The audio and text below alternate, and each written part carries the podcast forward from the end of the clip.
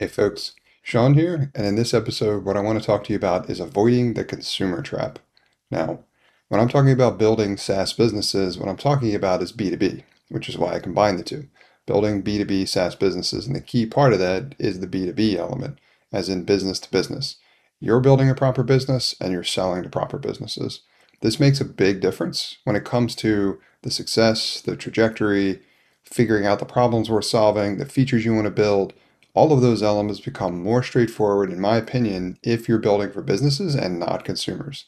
However, these days, with the capabilities of AI and how quickly and easily you can produce something much more capable than we used to be able to in a previous generation of the tools we had access to, it can become a little bit enticing or more so to also go after a consumer crowd. I'll give you an example. So I'm building tools for B2B podcasters. And really, that's podcasting agencies, not just people who have their own podcast, which might be about whatever cooking, sports, something like that. That's more of a hobby. It's probably not a revenue stream for them. It's probably not affiliated with a business, at least not yet. If that's the case, I don't really want them to be part of my target market. I want the agencies that are helping people build and set up podcasts, but doing so for business, like one that I have as well called Podcast Chef.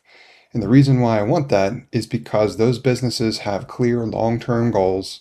They have revenue stream, they have budget set aside for ensuring that they can solve certain problems. And the more faster, the more effective and efficiently they can solve those problems, the more successful, the more potentially profitable their business can become.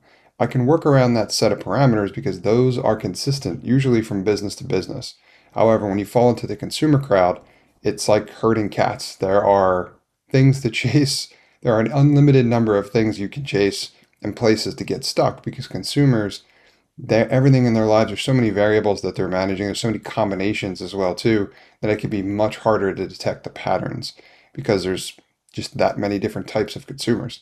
Businesses, on the other hand, are a little bit more stable in that way, which makes things quite a bit easier for you as a potential B2B SaaS builder to solve their problems. So, this is why I want you to ensure that you are consistently focusing on building for businesses as opposed to consumers. And to be careful not to fall into the consumer trap because it's easy to do. I, I should say it's easier to do now that AI is so capable and will enable you potentially to solve their problems too. Now, if consumers are purchasing your product and it's built for businesses, that's okay. I'm not talking about that.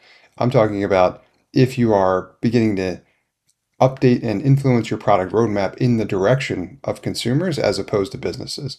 That's going to be a challenge and create problems for you in the future. So make sure you are building around businesses, especially if you are looking to be successful in the B2B SaaS world. And I think it's a lot easier to succeed when you're building for businesses as opposed to when you're building for consumers. But don't let yourself get caught into what I consider to be the consumer trap because that can mess up your roadmap and jeopardize the long term success for your SaaS business.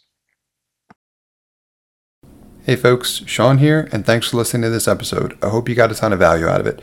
If you did, I'd encourage you to also sign up for my free five day email course about launching a profitable B2B SaaS application for less than $750.